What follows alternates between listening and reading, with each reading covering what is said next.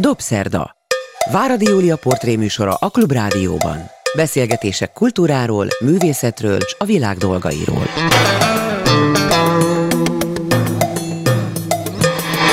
Jó estét kívánok! Ez a Dobszerda, én Váradi Júlia vagyok. Jó napot kívánok azoknak, akik vasárnap délben az ismétlésben hallgatják a műsorunkat. A mai vendégem Dubóczki Gergő. Gergely karmester. Gergőnek szeretett szólítatni magad? Lehet Gergő, nyugodtan. Lehet Gergő a hivatalosságok számára is ez a név. Oké. Okay. Jelentős karmester, olyannyira jelentős, hogy a nagy magyar karmesterek, a, mondjuk a kortársai, akik nála jóval idősebbek, vagy idősebbek voltak, előfordult, hogy átadták neki a karmesteri pálcát, és azt gondolom, hogy ez egy óriási dolog, mert ha felismernek egy fiatalemberben karmesteri tehetséget, hát csak olyan ismerheti fel, aki maga is nagyon-nagyon jó karmester. Ilyen volt Kocsis Zoltán, ilyen volt Fischer Ádám, ilyen Fischer Iván, és hát voltak ilyenek a nagy külföldiek között is. Üdvözlöm Dubóczki Gergőt, különleges alkalomból ülünk most itt. Hadd emlékezzünk együtt vissza, mindenféle apropóból, arra a kétezer-tizennégyben fantasztikus revelációként ható estre, amelynek, ha jól tudom, akkor az egyik ötletadó gazdája te magad voltál, és amelyben Esterházy Pétert és egy Haydn művet hoztatok össze, Krisztus utolsó hét szava a kereszten című Haydn műről van szó, egy szövegről, amelyet Esterházy Péter írt, és egy csodálatos darabról. Krisztus utolsó hét szava a keresztfán, egy mű, amit a kádiszi püspök rendelt meg annó, egy nagypénteki ünnepkörhöz kapcsolódó szertartáshoz, és az volt a kérése a püspöknek, hogy, hogy minden egyes szóhoz komponáljon egy lassú tételt Haydn, hogy az előtt elhangzó prédikációkhoz egy elmékedésre biztosítson utána egy lehetőséget. Ez egy nagyon különleges kihívás volt, mert ennyi lassú tételt egy ö, emészthető ciklusba szervezni nem egy egyszerű feladat. De Haydn maga is nagyon élvezte, és olyan népszerű lett később a mű, hogy oratórium változata, meg vonósnyízes változata, zongora változata született. A lényeg, hogy az eredeti változat, az egy szimfonikus zenekari változat, és hát érződik, hogy, hogy úgy van megkomponálva, hogy szövegeknek van ott helye.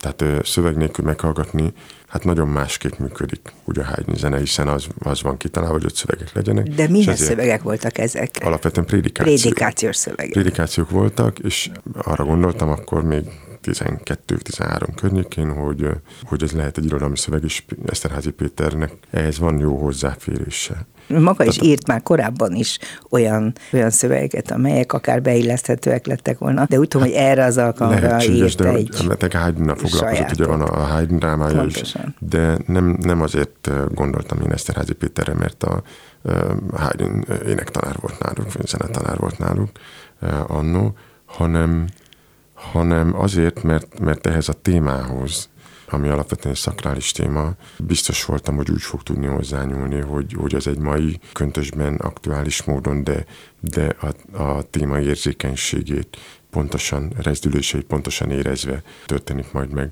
És szerencsére ezt ő is így gondolta. Tehát rögtön pozitívan rögtön? És akkor ezt kétezer-tizennégyben mutattuk be, aztán Aztán ehhez csatlakozott két éve később Nádler Istvánnak a hét fantasztikus festménye, amit viszont a Kiscelli Múzeumban megrendezett kiállítás kapcsán mutattunk be. Így lett ez egy ilyen hármas egység, a, a Haydn, Esterházy, Nádler hét utolsó szó. Aztán akkor készültek el, ráadásul a Nádler által festett arcok is Esterházyról, mert Nádler festett egy portrésorozatot, amit nem szokott, úgyhogy itt sok minden összekapcsolódott. Igen, igen, de, de ez, a, ez a hét kép, ami a hét szó, a halálra való készülés hét stációja, az egy olyan absztrakt, különleges színszimbolikával operáló együttes, sorozat, ami, mű, együttes, ami, ami nagyon-nagyon jól harmonizál a, a Haydn művel. Nem abban az értelemben, tehát nem a harmóniai kapcsolatok is vannak, de nem az a lényeg, hanem hogy, hogy ennek a, a léptéke, meg a, a a rendszere, hogy, hogy, hogy a motívumrendszere, hogy hogy kötődnek egymáshoz motivumok, az egy nagyon, nagyon jól rezonáló párossá tette a Nádler-Haydn, és a, a Haydnon keresztül kapcsolódik a, a Nádler és az Esterházy alkotás. Így van, és hát aztán kétezer-tizenhatban, amikor Esterházy Péter meghalt, sajnos a bemutatót már nem érhettem. Már nem tudta megérni a bemutatót, és akkor, ezt akartam, hogy akkor mutatták, vagy mutattátok pont be a darabot. Pont az ötödiknél tartott a Isten, Nádler István, amikor, amikor elment a Péter. Hát nagyon drámai folyamat volt ez. Bocsánat, negyedik. Negyediknél az tartott. Ezt nem tudom, de láttam ezeket a képeket. Tehát meg tudom, véletlenül tudod, mondtam, mert, mondtam, mert ott kellett lenned, és látnod az ihletettség állapotát. És aztán ez tulajdonképpen még fennmaradt ez a dolog valami módon, mert egyszer újra hallhattuk a bé em cében, többször is. De a, a képekkel együtt igazából a pécsiekkel játszottuk el később. Anonfilharmonikusokkal? Meg hát azért időnként műsorra szoktuk tűzni.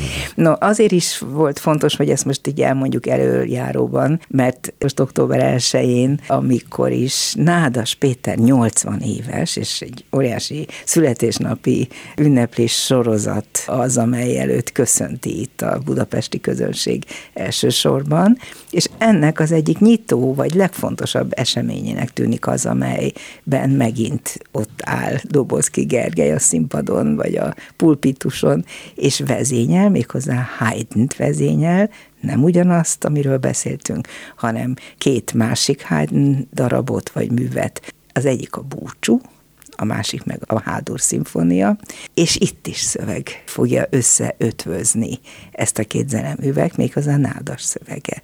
Akkor erről szeretnék egy kicsit hallani, hogy tulajdonképpen mi várható, és hogyan épült fel ez az alkotás, annak nevezném, amikor zene előadása és egy esztétikailag is magas színvonalú írói szöveg kerül egymás mellé egy estén. A Sound Collective-ről, a Budapest Sound Collective-ről beszélünk, ugye ez az az együttes, ami, amivel ezeket a, a kísérleteket, vagy a, a saját víziókat megvalósítjuk. Arról majd mesélj, mert azt elhoztad létre, jól tudom, és hát a hét utolsó szót is a Sound Collective-en mutattuk be. De ami most indul, az egy Haydn szimfónia sorozat. Ugye van belőle pár, száz hat, és az a terv, hogy a, a Haydn tricentenáriumra, tehát a, három, a születésének háromszázadik évfordulójára végigmegyünk az összes szimfónián, de arra gondoltam, hogy mivel, mivel azért a, a nagy közönségnek esetleg kevés ismerete van a hetvenkilencedik vagy a nem tudom, huszonnyolcadik szimfóniáról, mivel én elképesztő gazdagnak látom a, a Haydn zenéjét és a személyiségét is. Keresek a, az egyes szimfónia koncertekhez, keresek mindig valakit, aki, akinek van egy személyes kötődése Haydnhoz, és az ő segítségével Haydn új arcát mutatjuk meg. Tehát nem azt jelenti, hogy, hogy ilyen összművészeti alkotások jönnek feltétlen létre, vagy olyan is lesz majd, de nem ez az elsődleges szempont, hanem hogy, hogy egy másik szűrőn keresztül is tudjuk, tudjuk egy új rétegét mutatni a darabnak, amivel a Haydn kevésbé ismerők kapnak egy kulcsot ahhoz, hogy Haydnnak milyen a humora, hogy Haydn, hogy filozofál, hogy hogyan mesél el egy történetet, vagy hogy, hogy hogyan komponál. Vagy hogy hogy meg másokat talán. Azt esetleg is akár, igen. Vagy hogy mi a viszonya a valláshoz, tehát hogy, hogy, hogy milyen a viszonya a színházhoz. Tehát ezek, ezek azért ilyen kaleidoszkópszerűen jelen vannak a Haydn összesben, és, és ez, ez, ez nekem azért egy hallatlanul izgalmas gondolat. És valóban ennek a nyitánya lesz a Nádas Péterrel közösen eljátszott ö, ö, két szimfónia, a negyvenötös, a Búcsú, és a negyvenhatos, a Hádúr darab, ami a Búcsút azt ugye mindenki ismeri, ez egy nagyon híres, híres Haydn szimfónia, ez egyik leghíresebb. A Hádúrt azt kevésbé, de de nem kevésbé különleges, egyrészt a hangneme, abban az időben nem írtak hádúrban. Miért? Uh, hát kellemetlen, sok az előjegyzés, kevés az üres húr, yeah. uh, hülye fekvése van, tehát hogy, hogy nem, nem annyira kényelmes, de nagyon különleges hangzás, és ráadásul Haydnnak ez egy ilyen kísérletező korszaka, az úgynevezett Sturm und Drang uh-huh. szimfóniák közé tartoznak ezek, amikor kicsit vadul benne, lázadó, uh-huh. uh, formákat, határokat feszegető, kicsit uh, szabályokat felrugó, uh-huh. uh, korszak. Hát ez minden, minden alkotónak van ilyen korszaka, és ez emiatt a Búcsú és a Hádúr azért valamilyen szempontból párba állítható. És ami miatt nekem felmerült Nádas Péter neve, az egyrészt az, hogy, hogy a struktúra alkotás az mennyire közös, tehát van egy sallangmentes, redundanciamentes fogalmazásmódja Haydnnek is, és Nádas Péternek is. Illetve, illetve van egy nagyon finom, intellektuális, de, de azért nagyon pontos és kíméletlen humora mm. mindkét szerzőnek, Nádasnak is a, a szövegeiben, és a Haydn szimfóniákban is. Ezek nagyon elegáns, finom, finom hát nem harsány humor egyiküknél sem, azt gondolom, hogy ez nem csak nagyon, nagyon a cizel, finom, fülőek ismerik és fel. Állandóan jelen van. És ő meg írt egy eszét. Írt egy eszét Haydn a panelban címmel. Haydn a panelban. Uh, konkrétan Esterházy hosszul. Haydn Esterházyról is, természetesen az Esterházy Péterhez fűződő viszonyáról is szól, uh, meg Haydn neve is természetesen fölmerül a szövegben, de valójában a kapcsolódást azt nem, a, nem az eszének a címe adja, hanem a szövegnek a struktúrája. Tehát az az érzelmi skála, ami a, a nádas szövegben ott van. Az, az az elképesztő szélsőséges hangulatingadozás, az a Haydnnak a szimfóniájában ugyanúgy jelen van. És alkot egy olyan struktúrát, ami, ami a két szerzőt ilyen módon rokonítani tudja. Nádas tud arról, hogy azt gondolják mások, ebben az esetben történetesen Dubóczki Gergő, hogy ő egy lapon emlegetendő Haydnnal a felsoroltak miatt, tehát beszélgettetek erről? Hát én amikor megkerestem, akkor elmondtam neki ezt, és, és az volt a benyomásom, hogy pontosan érti, hogy én mire gondolok. El is fogadta? Még az is volt a benyomásom, hogy örül ennek a... Gondolom, mert a, ez nem a, akármilyen megtiszteltetés, amiről most beszéltél. Én nagyon remélem, hogy ez, ez majd kiderül a nézőközönségnek is, mert, mert nyilván nekem inkább evidencia, mert hogy a fél életem arról szól, hogy Haydnnal foglalkozom. Miért? Tehát az egy, az Miért egy... foglalkozol ennyit Haydnnal? Mi, mi vonz ilyen nagyon? Értem, ez az imént említett furcsa szarkazmus, vagy pici humor, ami érzékeny és borzasztó finoman elhelyezett, ezt elmagyaráztad, és ez tényleg egy nagyon vonzó. Haydn az egyik leghumorosabb zeneszerző.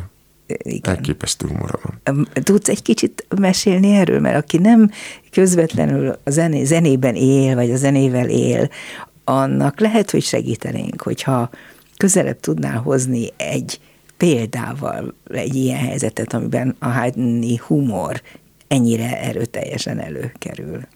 Az nagyon érdekes kérdés egyébként, hogy hogyan jelenik meg. Tehát ez többféle lehet. Nem csak Haydn, hogy általában a zenében a humor hogy jelenik meg, de mindenképpen egy olyan helyzetet kell elképzelni, mondjuk esztétikai fejtegetésekben nem bocsátkoznék, de, de mégiscsak az van, hogy van egy alapközeg, és ha ahhoz képest történik valami váratlan, valami oda nem illő, akkor az, az könnyen tud humorossá válni, mm. hogyha jól van bemérve. Ha túl van mérve, akkor karikatúra, vagy, vagy, vagy hatásvadász, gics, vagy nem tudom. De Haydn ezt pontosan tudja, hogy, hogy hol van a határ. És hát azért az borzasztó izgalmas, hogy, hogy milyen mély emberismeretről tesz tanúbizonyságot, hogy hogyan vannak ezek elhelyezve. Persze az az üsdobütés az nagyon híres példa, amikor a lassú tétel közepén ott van egy ilyen hirtelen forte timpaniütés, de, de ennél sokkal rétegzettebb ez a fajta humor. Amikor a timpani ütést meghalljuk, és mindenki fölkapja a fejét, az embereknek általában nem mosoly ül az arcára, hanem megdöbbenés. Annak mi, mi a szerepe igazán? Ezt zenészként el tudod magyarázni?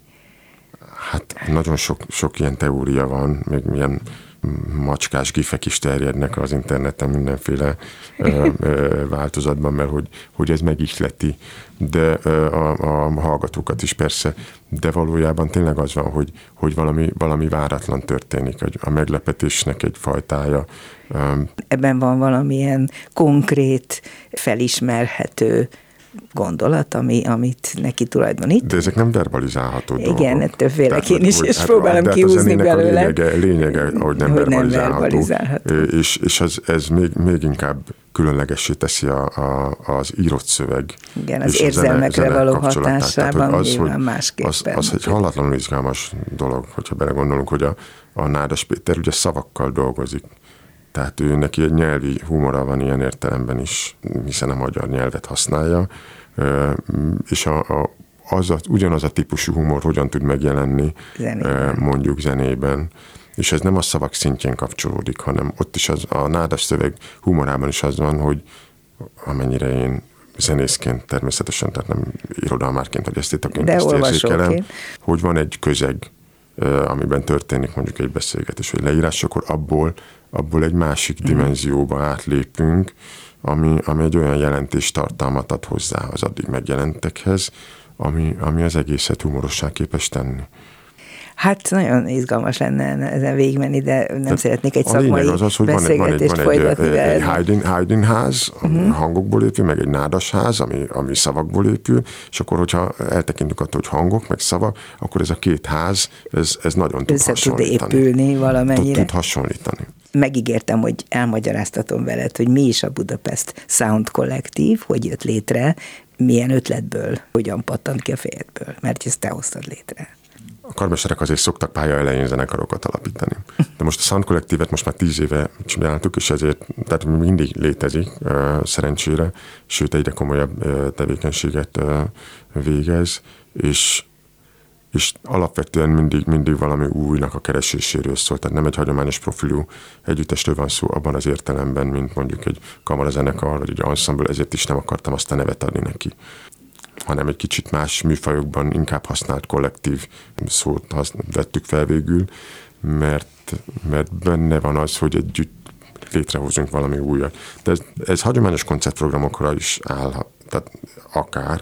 De olyan, de mint egy hagyományos együttes, egy zene, zenekar. Ez egy kamaraszimfonikus társaság, komponált programokat, tehát a Dukai Barnabásnak szentelt születésnapi koncert például tavaly a zsinagógában, a Rumbach zsinagógában, az egy, az egy olyan úgynevezett komponált program volt, hogy teljesen különböző korszakból és stílusból kerültek művek egymás mellé, egy bizonyos szervezőelv alapján, és taps nélkül végigment egy egész hangfolyam, ami aztán összeállt, mint egy kis kirakós, a puzzle módján összeállt egy nagy képpé. Uh-huh. De ugyanúgy Morton Feldman, mint Haydn, vagy Bach, vagy Webern, Pörszöl. Ez milyen csodálatos, hogy ők mind beletartozhatnak egy ilyen egységbe. És nagyon jól működik, és elkezdenek ha, kortárs zenét hallgatni, a dukai művek is voltak természetesen, elkezdenek kortárs zenét hallgatni a, a közönségben anélkül, hogy, hogy lenne esélyük bármilyen prekoncepcióra, hogy akkor hogyan kell, hogy ez most szép vagy csúnya, mit kell nekem erről gondolni, uh-huh. nem értek hozzá, értek hozzá. Tehát ezek a szokásos félelmek, ezek nem jöttek elő. Valami eszembe jutott, amit lehet, hogy rosszul fog interpretálni, de egyszer beszélgettem valamelyik muzsikus társaddal, mindegy is, hogy kivel, és ő olyasmit mondott, amin azóta sokat gondolkodtam, hogy egy vérbeli muzsikus, legyen az akár karmester vagy, vagy hangszeres zenész, számára a repertoárban megtalálható bármilyen zeneműnek nincsen kora. Tehát mindegy, hogy azt Bach hányban írta, hogy Haydn körül éppen mi történt a világban, az ő szempontjából, mármint az előadó művész szempontjából, vagy a muzsikus szempontjából, hogy a A jó zenész számára ez egy nagy tér, nincsenek benne kronológiailag meghatározott helyek. Ezért Ezt lehet remek műveket így egymás mellé tenni. Hát mm. hangok vannak, és a hangok, hangok összefüggéseiből alakul ki egy zenei esemény.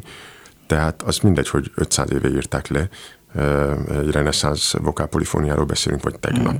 Tehát, hogy mitől lesz egy zenemű modern, attól, hogy ma írják, vagy attól, hogy olyan dolgokat alkalmaz benne, amelyekhez mondjuk nem szokott hozzá a közönség. Valójában ugye a leírt kotta, az, az csak egy szövegvázlat. Tehát az előadás akkor szülenik, születik meg, amikor eljátszák. A mű akkor születik meg, amikor eljátszák, és ebben az előadó művésznek van nagyon nagy felelőssége, mert nekünk kell a hangok közötti összefüggést megteremteni. Tehát ilyen értelemben minden mű akkor születik, és kortárs. Tehát a, a nagy remek művek úgy vannak megírva, hogy azok most is aktuális mondani valót hordoznak természetesen. Gergő, te honnan jöttél? Honnan keveredtél elő? Egész kisfiúkorodban már tudni lehetett, hogy nagy zenei jövőnek nézel elébe, úgy tudom, matematikusnak ja. készültél. Hm. Hát nem, sokáig nem készültem zenésznek, de mindig jelen volt a zene az életemben, és állítólag már a A bölcsődében, amikor óvodába mentem, akkor volt egy ilyen jellemzés, amit kellett így írni, és akkor valahogy ott az állítólag szerepel, hogy, hogy amikor zenét hall, akkor különleges figyelemmel, nem tudom mit, tehát hogy ez feltűntött a És te erre emlékszel bölcsődé... is, hogy téged különösen érdekelt? Bölcsődés koromban. Mondjuk zenére, óvodás nem, nem, korodban a, a zene. Hát a később már persze. Szülők? Később már persze, de van zenei vonal a családban, több, több oldalon is. Elmondod? De ezen a szimfonikus zenekari vonalon én vagyok ugye az első Tehát ö, nagybátyám hegedűs ö, volt, ö, édesapám pedig ö, harsonán játszott. De ennek ellenére én nem akartam sokáig zenész lenni. Aztán, aztán valahogy érettségi környékén ez megváltozott. Mi akartál gyorsan... lenni? Matematikus, mert hogy arra a szakra hát, jelentkeztél. Az is érdekelt, vagy ezt nem mondanám, hogy nagyon elszánt lettem volna. Nem, tulajdonképpen érettségi évében kitaláltam, hogy én zenész leszek. És akkor, akkor ja, egy, ezt év, hogy egy év alatt megcsináltam ez, a konzis anyagot. Ezt próbáld meg visszaidézni, hogy hogy, hogy hogy hogy kezdődik az, amikor azt mondom egy reggel, hogy na én zenész leszek. Az nem egy reggel volt, az egy este volt a János Passu előadása közben. Mert be kellett ülnöm a zenekarba lapozni. És, és amikor megszólalt körülöttem a nyitótétel, akkor az eldöntött ezt. Miért kell beülnöd a zenekarba lapozni, ha nem voltál muzsikus? Mert a kontinuósnak, a, a csembaló, csembaló ö, játékosnak, aki az akkori zene, ö, vagy az zongoratanárom volt, ö, segítettem lapozni, hogy jobban tudjon. Na jó, de akkor már zongorát tanultál ezek Persze, szerint. Hát tehát azért zenéltem. Ennek voltak előzményei. Gyerekkorom óta folyamatosan zenéltem. Ezt nem mondtad, látod. Tehát ö, ott volt a zene mindig az életemben, csak, csak nem akartam. Volt ö, otthon zongora nálatok? Persze. Napi élmény volt a zongora, innen azért könnyebb megérteni, és mikor elhatároztad azon a János Pasiós esten, hogy akkor most muzsikus leszel, hogy kezdtél el ennek az irányában lépegetni? Hát az egy kedves történet. Előtte próbáltak kapacitálni engem a zeneiskolába, hogy, hogy menjek konziba, akkor mindig mondtam, hogy nem. Írtóztam attól a versenyhelyzettől, még nem akartam, hogy rákényszerítsenek egy teljesítményre, amit én nem szeretnék feltétlenül felmutatni.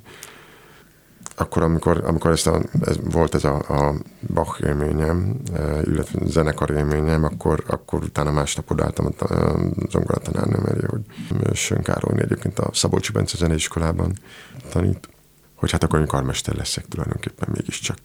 És akkor eddig erről nem volt szó, úgyhogy nyeltek kettőt, kerítettek nekem egy összhangtanárt, akkor egy év alatt megcsináltam a konzis anyagot valahogy. De, nem De ezeket úgy mondod, most jól. Az a vicc ebben, hogy úgy mondod ezt, mint hogyha az magától értődő dolog volna, hogy te a sokféle lehetőség közül épp a karmesteri pálcát választod. Hát zongora művészt nem szerettem volna soha. Miért? Túl magányosnak éreztem. Jól zongoráztál? Nem, mintha a karmesterség nem lenne egy magányos szakma, de azért mégiscsak az van, hogy amikor az ember zenél, akkor, akkor az az élménye van, hogy rengeteg kollégával együtt hoz létre valamit. És én nagyon sokat kamarazenéltem már gyerekkorom óta a zongora mellett, és, és engem ez érdekel a legjobban ebben, hogy hogy tudok másokkal együtt valami, valami csodálatos pillanatot létrehozni. Tehát a zongora játékod minősége nem is volt olyan, amire felfigyeltek volna?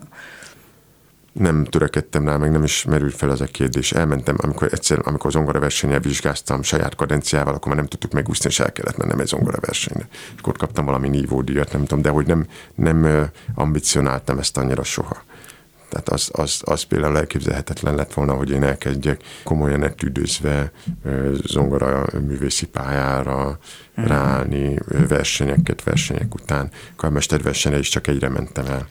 Azt mondjuk szerencsére megnyertem. Igen, de aztán de... te magad is szerveztél karmesterversenyt, ugye? Jól láttam. Jaj, a bé em cé, a Fesztiválzenekarra gondolsz? Igen.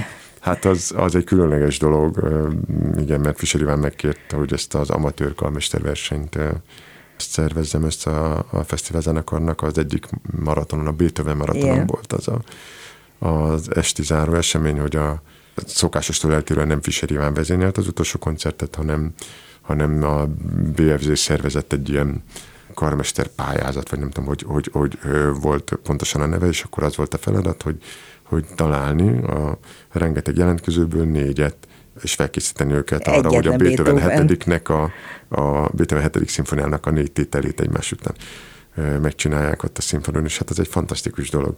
Volt egy aneszteziológus, jogász, volt egy korepetitor, aki hát zenész, de nem karmester, ként dolgozott, akkor mégis volt, és a Fesztiválzenekar egyik hangszeres művésze.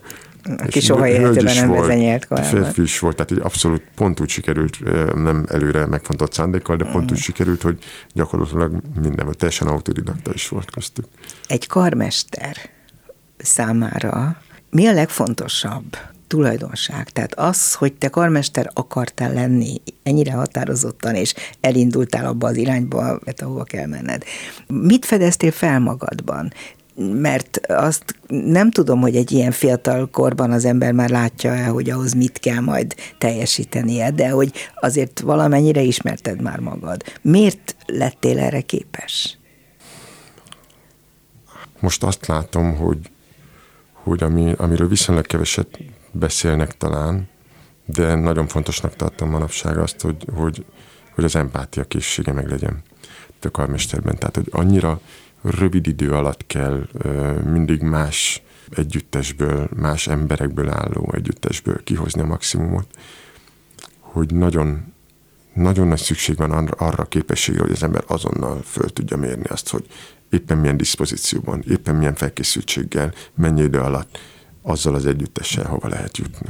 Tehát itt egyenként kell tudni figyelni mindenkire? Hát majdhogy nem, majdhogy nem. Vagy olyan finom rezdüléseket kell nagyon ügyesen lereagálni. Tehát igazából ezért is kell sokat tapasztalni, mire az ember karmesterként egy picit magabiztosabban tud. Aztán Fischer Iván tud. mondta azt, hogy egy karmester akkor jó, amikor elmúlt kilencven éves.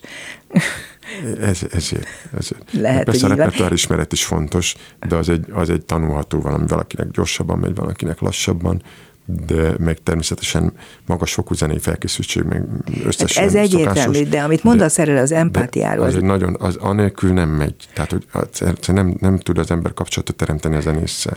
De lehetséges, hogy ebben valamiféle pedagógiai érzék is fel kell, hogy természetesen, bukanjon? Természetesen. Tehát ezt azért is látom, mert ugye én foglalkozom amatőr zenekarral is, meg öt évig a, a Bartókban a zenekartárgyat, én oktattam a szimfonikus zenekartárgyat. Már nem? Annak én voltam a, a...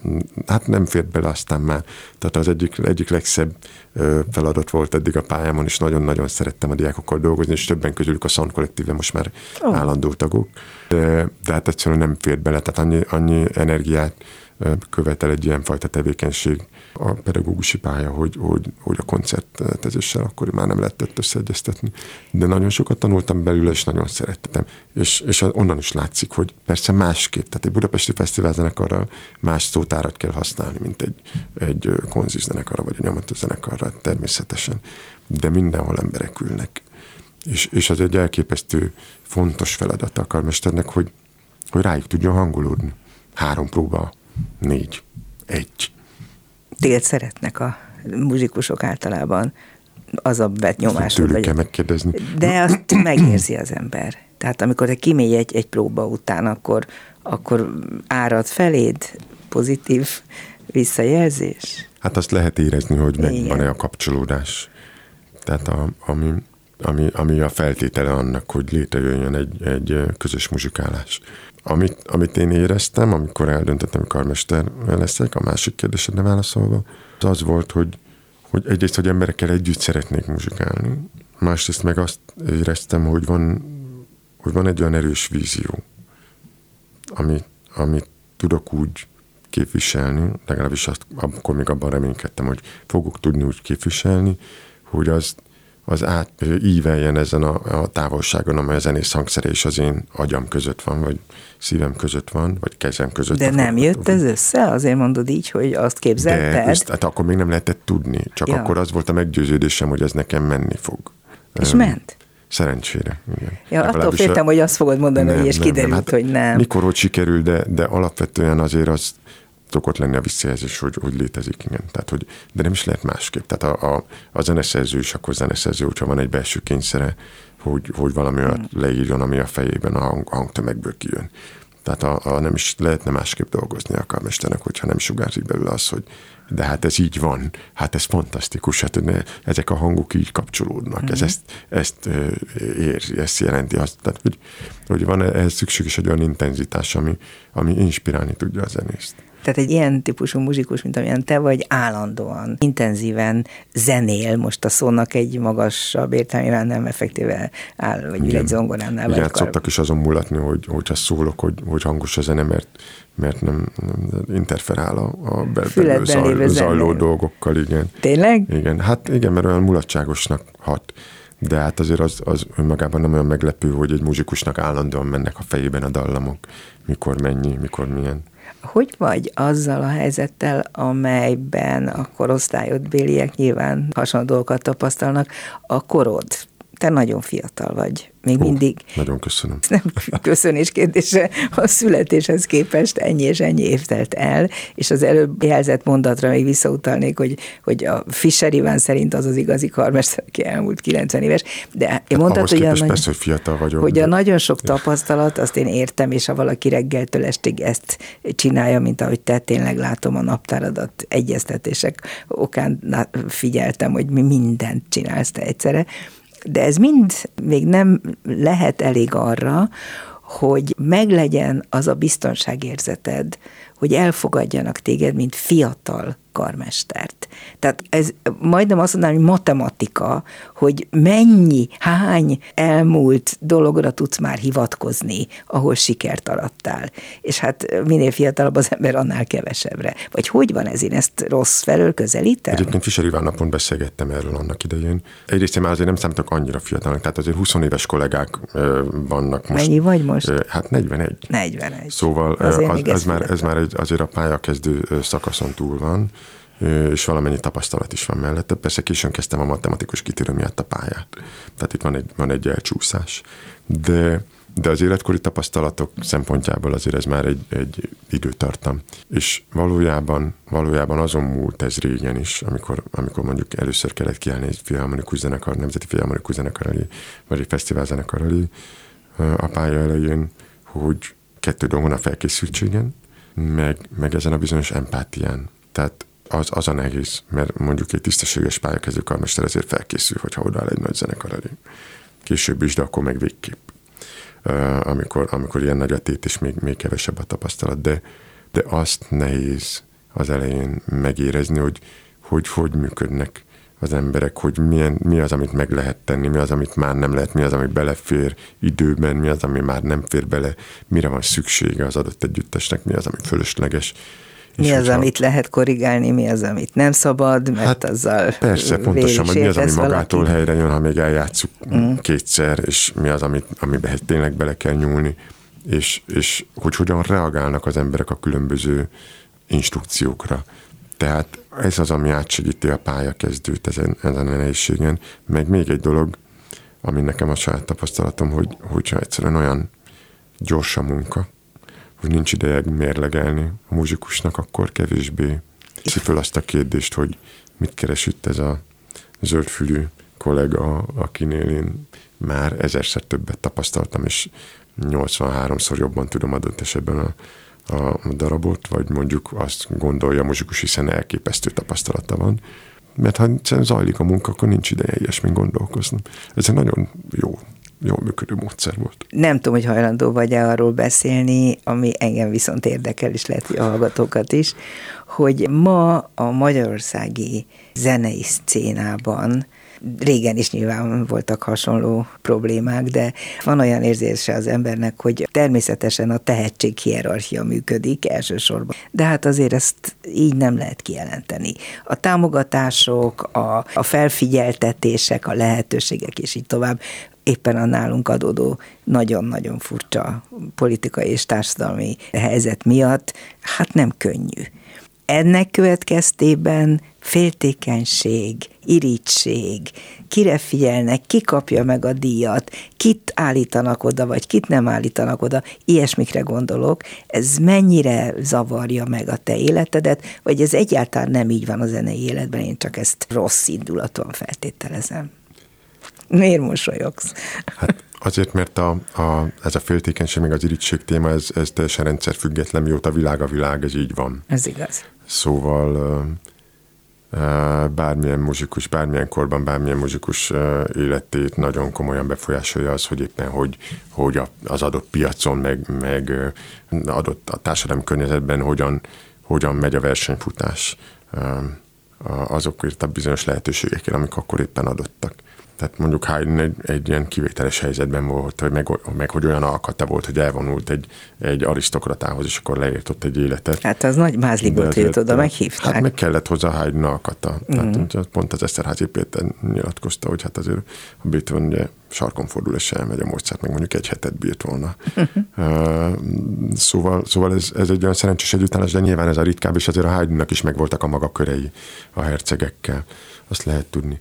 De nyilván nem akarom megkerülni a kérdést, tehát ez a, ez a, a féltékenység, még ügység, ez egy, ez egy velejárója a szakmának, amit kezelni kell, és nagyon nem mindegy, hogy milyen ö, lojalitással vagy szolidaritással fordul a muzsikus társai felé az ember. És mit tapasztalsz a környezetedben, ami téged hát érint?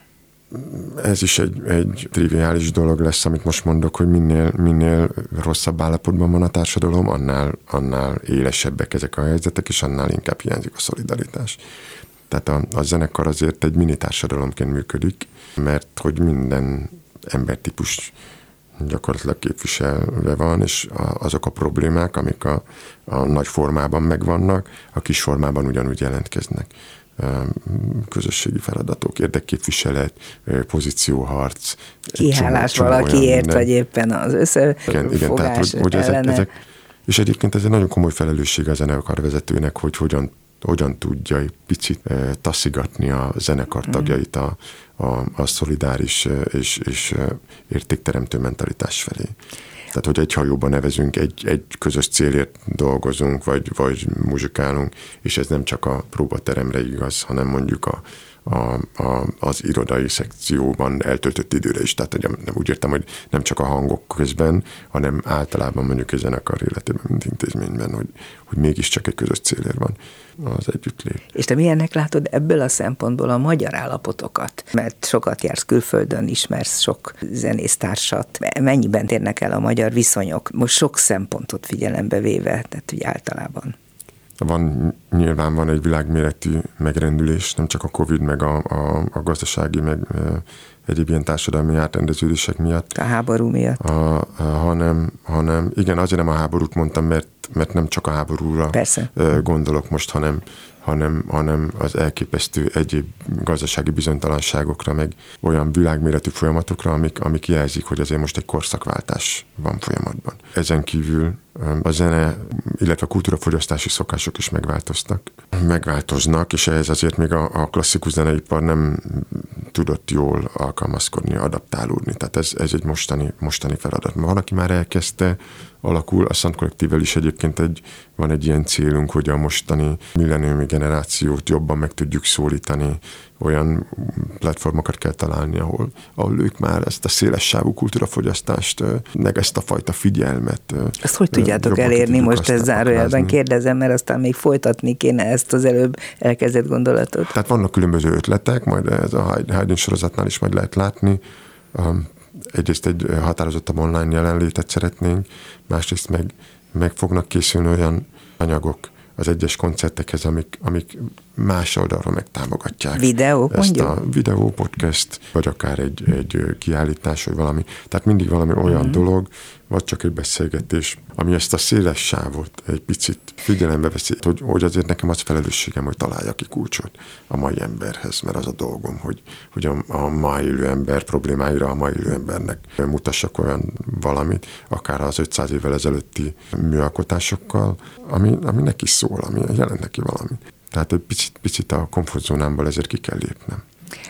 Mennyire lépsz ki a komfortzónádból akkor, amikor olyasmire vágysz, hogy egy zenekar élén te legyél a művészeti vezető, mint hogy már voltál, és hát most a Budapest Sound Collective-nek is te vagy az élén, de vágysz arra, hogy egy nagy zenekarnak te legyél a apukája?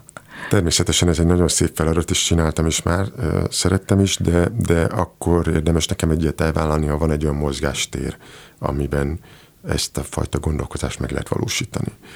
És ez azért nem magától értetődő itthon, mert nagyon máshol sem egyébként, de, de egy, egy minél nagyobb intézmény, annál, annál kisebb a mozgástere, annál szűkre szabottabb az a mezsje, ahol, ahol dolgozni tud, hiszen van egy közönség, egy bejáratott közönség, egy támogatási rendszer, nagyon sok szempontból. De ha hajtasz-e ilyesmire, vagy harcolsz érte, vagy, vagy nem kapálozol olyan nagyon, ha adódik, adódik? Valószínűleg nem harcolok érte annyira, amennyire kellene.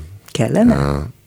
Hát az szokott lenni, hogy, hogy a karmesterek versenyezgetnek, hogy, hogy akkor kihap, meglobbiznak, hogy kikap milyen pozíciót. Igen. És annak a dönt készítésében kik játsszák a leglényegesebb szerepet, hogy kikerüljön egy jelentősebb zenekar élére? Ez mindig változik, de természetesen van, van egy erős szakmai lobby, van egy, van egy erős lobby a finanszírozás oldalról, akár, akár állami, akár nem állami, de csak akkor ezek különböző érdekek egymásnak feszülnek, aztán valami kipottyan belőle a végén. Ebből a szempontból a jelent, hogy látod?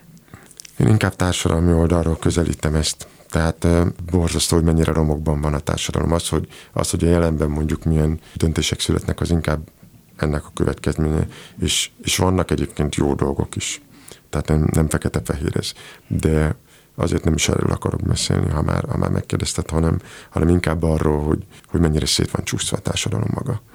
Tehát az, az az, ami egy megdöbbentő dolog, hogy én amikor, amikor eldöntöttem, hogy zenész leszek, akkor nem gondoltam, hogy ez én élet, aktív élet szakaszom azzal fog eltelni, hogy, hogy ezeket a sérüléseket reparálom. Konkrétabban? Márpedig, hát az egész, tehát hogy a, tulajdonképpen még a, az előző rendszerből, tehát be lehet belet hozni a Kádár rendszer, kommunizmus, Trianon, minden.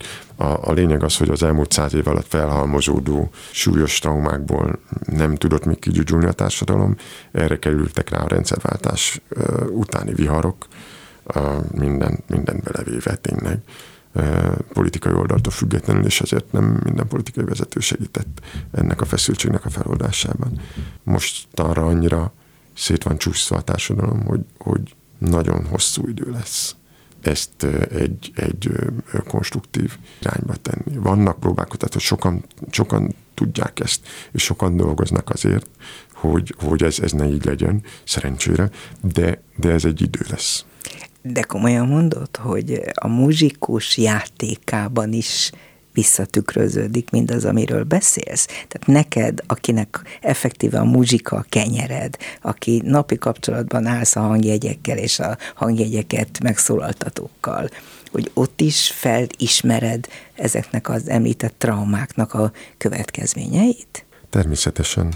Természetesen, hát elég, ha csak arra gondolunk, hogy mondjuk ott van húsz éve valaki egy zenekarban, ahol, ahol mondjuk adott esetben nem lehet méltó financiális kereteket teremteni, vagy bizonytalan az együttes létezése, vagy olyan kompromisszumokat kell megkötni, ami nem komfortos már. Persze minden munkahelyen vannak ezek, csak itt megint az empátiára térünk vissza, hogy, hogy amikor az ember oda megy valahova dolgozni, vagy zenélni, tehát a muzsikus kollégákkal, akkor ezeket azért mind meg kell érezni, hogy, hogy, hogy az, az illető muzsikushoz utat találjak. Mm. Tehát ezért is fontos, hogy, hogy, hogy, hogy amennyire lehet rendezett keretek között tudjanak a, a muzsikusok dolgozni itthon. De hát ilyen, ilyen bizonytalansága, mint a járvány, meg, meg most van kihívás bőven. Nagyon szép dologba fogtál most, arról mindenképpen beszélnünk kéne, ami rövidesen fog történni. Ez a Semmelweis Egyetem, ahol egy koncerten, ingyenes, méghozzá adományokat gyűjtő koncerten vagy karmester. Mi lesz itt? Mi ez pontosan? Nem ez az egyetlen, teszem hozzá, ahol jótékonysági ügyekben te nagyon komoly szereplő vagy. Igen, tehát a Sound Collective koncert lesz most ugye október elsején a bé em cében. Nádas Péterrel, ezzel a két igen, szimfoniával. Ez a hiány két hang között. Ez, igen, ez egyébként Nádas Péter kifejezése, de nagyon jól, jól illeszkedik a Haydn szimfóniák ö, ö, váratlan meglepetéseihez. Szóval ez lesz október elsején, és aztán rá egy hétre, október hetedikén lesz ez a bizonyos jótékonysági koncert, amit megemlítettél, és ez a, a Semmelweis Egyetem hallgatói zenekarának, a Medikus Zenekarnak a koncertje. Ez alapvetően a, az egyetem hallgatóiból álló együttes. Ez egy régi együttes már? Most már tizen pár éves uh-huh. fiatalnak számít. De amióta létrejött, hát te vezeted? Majdnem, igen, a kezdetek után egy évvel valahogy megtalálták, hogy ők akarnak egy zenekart, de akkor még nagyon pici volt. Nagyon, nagyon az elején voltak ennek az útnak, és aztán úgy alakult, hogy még zeneakadémistaként melléig szegődtem, és annyira ö, szépen ment előrefele ez a történet, hogy most már a, a, az egyetemen, a Semmelweis Egyetemen kreditet kapnak a hallgatók oh. azért, hogy, hogy zenekaroznak. Orvos, orvost a hallgatók, orvost a hallgatókról beszélünk, és, és ö, elképesztő, hogy milyen, milyen komoly koncerteket tudunk létrehozni. Persze sokkal több munkával, hiszen hónapokig tanulnak egy-egy repertoár, mondjuk egy koncertre, de ez most már a negyedik jótékonysági koncertünk lesz, mozgássérült gyerekek, ugye? A célzott hát, csoport nem, nem az a, a pontos, egy konduktor jobban el tudnám mondani, de, de valójában a Pető András kar konduktív gyakorlóiskolájában tanuló gyerekeknek a javára lesz ez most. Mindig valamilyen, úgy alakult eddig, hogy mindig valamilyen gyerekekkel összefüggő célt találtunk. Volt uh, mobil laborkészülék a Gyermekmentő Alapítványnak, vagy egy gyermekintenzívre az egyes gyereklinekára ilyen monitorrendszer. Tehát a bevétel uh, az ezekre költődött. És most Most a, ennek a bizonyos iskolának a művészetterápiás képzéséhez egy terem berendezésére gyűjtünk, ahol speciális eszközöket fognak a gyerekek kapni, ilyen kétkezes sóló, meg olyan, olyan speciális eszközök, amik, amikre nekik szükségük van ahhoz, hogy egyrészt, hogy, hogy tudjanak alkotni, zenélni, vagy, vagy rajzolni, vagy, mm. vagy egyéb, egyéb ilyen képzőművészeti dolgokra, fotózni, ilyesmit tudjanak csinálni. De, de ez nagyon komolyan fejleszti a mozgáskultúrát is, ahogy azt nekem a kollégák elmondták. És ennek a teremnek a berendezésére fogunk most gyűjteni, ami egy nagyon-nagyon, nekem nagyon kedves dolog, mert a Pető, korábban Pető Intézetként Igen. ismert uh, iskolába, mi már rendszeresen jártunk korábban Pető, úgynevezett Pető zenedélutánokra, ami egy ilyen különleges énekóraként képzelendő el, és ez úgy történt, hogy elmentünk egy, egy darabbal, és akkor közben beszélgetéssel együtt megmutattuk a gyerekeknek a hangszereket, meséltem arról, hogy hogy csobog a patak a Vivaldi négy évszakban, milyen, amikor megázik a madár, milyen az, amikor kisüt a nap, és a, hát pici gyerekek is elképesztő örömet okoz nekik. Tehát az, az a felszabadult boldogság az egy nagyon nagyon komoly inspiráció. Ilyesmit már nem csinálsz, ezt így konkrétan, amit most elmondtál, a gyerekekhez elmégy, és, és most az lesz, hogy a, az esti koncert, amin a kiállítás képeit fogjuk játszani, Rachmaninoff a második zongora versenyét, Kis Péter zongoraművésszel és a Ravel Ludanyó meséiből néhány tételt. Az esti koncert előtt, a főpróba után csinálunk egy picike kis matinét, és oda eljönnek ezek a gyerekek, és akkor megcsinálunk egy ilyen kihelyezett Pető zene délután, és a, az esti programból néhány tételt megmutatunk neki. Előre, hogy fel tudjanak rá készülni, vagy hogy ők is eljönnek majd a koncertre? Este, este nem jönnek, nem. Ezt külön nekik csináljuk ah. délután, mert ugye azért nekik speciális körülményekre van szükségük igen, ahhoz, hogy, igen, hogy egy igen. ilyen, ilyen alkalmat meg tudjunk valósítani, de így ők is részesülhetnek ebben, azon kívül megnézik a Zenakadémia nagy termét, és az esti koncert mellett még egy kiállítás is lesz a gyerekek rajzaiból, úgyhogy ezt pont nagyon szépen passzol a, a koncertprogramhoz. Annyira csillogott most a szemed, hogy ezt az egészet elmondtad, hogy, hogy minden, amiről beszéltünk, abban lelkesnek látszol, de ebben a leglelkesebbnek. Ez miből jön? Hát igen, mert, mert mióta dolgozom, vagy mióta elgondoltam, hogy én zenész leszek, azóta keresem a kapcsolódási pontokat, hogy, hogy a társadalomhoz hogy érek el a, azzal, amit én a zenével üzenni szeretnék. És a Sound Collective az egyik ilyen irány, ahol, ahol váratlan helyzeteket teremtve tudok nagyon régi vagy nagyon új dolgokat a közönség elé tárni. Tényleg a, a abszolút profi, professzionális keretek között a hazai zenészek legjobbjai szoktak jönni a zenekarba, tényleg fantasztikus kollégákkal tudok együtt dolgozni. Akkor ez az egyik irány, ahol, ahol lehet úttörő módon, progresszíven gondolkozni, és, és a művészetet is megújítani. A másik pedig ez az amatőr vonal, ahol, ahol olyanokkal tudunk kapcsolatot teremteni, akiknek nem feltétlen mindennapi életük része a zene, de hiányzik nekik, és tudunk egy olyan kulcsot adni, ami, ami, ami a jövő közönségét neveli. Tehát az a, az a a sztereotípia, hogy akkor van egy ilyen gap a, a klasszikus zenész elefántcsontorony meg a közönség között, az egy ilyen eszközzel, az amatőr zenejátszással nagyon jól áthidalható. És ebben külön szerepet játszik, a számodra azt gondolom az, hogyha gyerekek muzsikálnak. Természetesen. Láttalak vezényelni gyerekoperát, hogy gyerekek voltak a, a szereplők. A Fesztiválzenekarról, a Kiskéményseprőt. Vagy a Kiskéményseprőt. Igen, a Britten Kiskéményseprőt csináltak a Fesztiválzenekarról. Darabot, pontosan. Nagyon szép. És akkor is azt láttam, hogy átalakultál kisfiúvá, annyira azonos nyelven tudtál szólni a gyerekekhez, az ő nyelvükön, hogy lehet, hogy neked van valami különleges képességed, ami a gyerekekhez való kapcsolatot illeti. Ugye van az a mondás, hogy akit az Istenek szeretnek, örökre meghagyják gyereknek. Tehát van egy ilyen attitűd, amivel a zenéhez hozzááll az ember. Valójában azt a naivitást keresem mindig. Tehát amikor akár, akár a fesztiválzenekarhoz megyek, akár egy amatőr zenekarhoz megyek, akár egy tanuló zenekarhoz megyek, vagy bármilyen más profi zenekarhoz, mindig ezt a, ezt a naiv rácsodálkozást keresem. Hiszen a végeredmény mégiscsak az, hogy ott van két hang, Ami, amik valahogy kapcsolódnak. És akkor az, az, az, az a kapcsolódás az érdekes, hogy ott mi történik. És ez ezért van szerinted? Mert hogy a gyermetegség az a biztos háttere annak, hogy valaki tényleg örömmel tudjon egy ilyet fogadni? Ezt a fajta rácsodálkozást, a rácsodálkozásnak ezt a képességét meg kell őrizni. A Blomstedt, aki kilencven, most már kilencvenhat éves talán, maga is ezt nyilatkozza, hogy minden egyes alkalommal úgy áll neki a daraboknak, mint hogyha először látná őket. Te is így állsz neki? Igyekszem. Ide a Klubrádióba elég gyakran jössz. Nem véletlenül, gondolom, hogy ha meghívnak, akkor az azért van, mert tudják rólad, hogy érdekesen tudsz beszélni, és te azért mondasz igent, mert szívesen beszélsz a Klubrádióban. Milyen a te kapcsolatod a Klubrádióval? Tulajdonképpen az az élményem van, amikor a Klubrádióba eljövök, hogy mindig, mindig egy tartalmas beszélgetés tud megvalósulni. Tájékozottak a kollégák, érdekesen tudunk beszélgetni. Szívesen jövök, mert, mert jót tesz, hogyha ezeket az ember meg tudja fogalmazni azért. Tehát régóta járok ide, szerencsére sokszor hívnak, úgyhogy, úgyhogy azért itt van egy, van egy belsőséges viszont természetesen. És mennyiben figyeled a rádió sorsát? Azt biztos tudod, hogy, hogy mi támogatás nélkül kell, hogy fenntartsuk magunkat, és azért hallgatunk. Tudunk csak támaszkodni. Azt hiszem, nem is nagyon van még ilyen intézmény, amely úgy tud fennmaradni, hogyha azok, akiknek fontos, azok befizetik ért az összeget. Erről mennyit tudsz, vagy hogy mit gondolsz el? Olvasom a, a viharokat természetesen, és nagyon szurkolok, mert, mert azért nyilván az a jó, hogyha sok színű marad a média. Bízom benne, bízom benne, hogy ez, ez rendeződni fog majd. Miért? Miért gondolod, hogy rendeződni fog? Hosszú távon nem, nincs más út. A nagyobb léptékben nézem, ugye beszéltünk az előbb arról, hogy mondtam, hogy ezt nem gondoltam volna, hogy az én aktív tevékenységem ideje alatt ezzel leszünk kénytelen foglalkozni. Ennyi traumával hogy, kell. Hogy ilyen gyógyító tevékenységet kell végezni. Most anélkül, hogy nekem ilyen messiás komplexusom lenne, vagy ilyesmi. Ez egy ilyen faktum.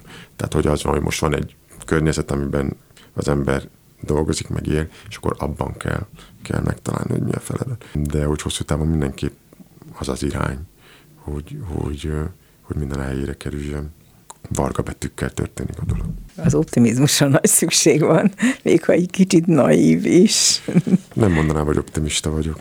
Nem. Inkább azt mondanám, hogy, hogy hosszú távon nincs, nincs már, nem látok más kimenetelt. Nagyon örülök, hogy itt volt Dubóczki Gergely a mai Dobszerdában. Nagyon szép dolgoknak nézünk elébe az elkövetkező napokban. A mai műsorban Král Kevin, Csorba László, Rózsahegyi Gábor és Pálinkás János segített. Köszönöm szépen az ő segítségüket. A műsorunkat meghallgathatják az ismétlésben vasárnap délben, és nézzék a videót, amelyet a YouTube-on rövidesen elkezdünk majd sugározni, amely a mi beszélgetésünk felvétele Dubóczki Gergellyel. A szerkesztő műsorvezető Váradi Júlia volt. Köszönöm szépen a figyelmüket, viszont hallásra. Köszönöm a meghívást. Dobszerda. A világ dolgairól beszélgetett vendégével Váradi Júlia.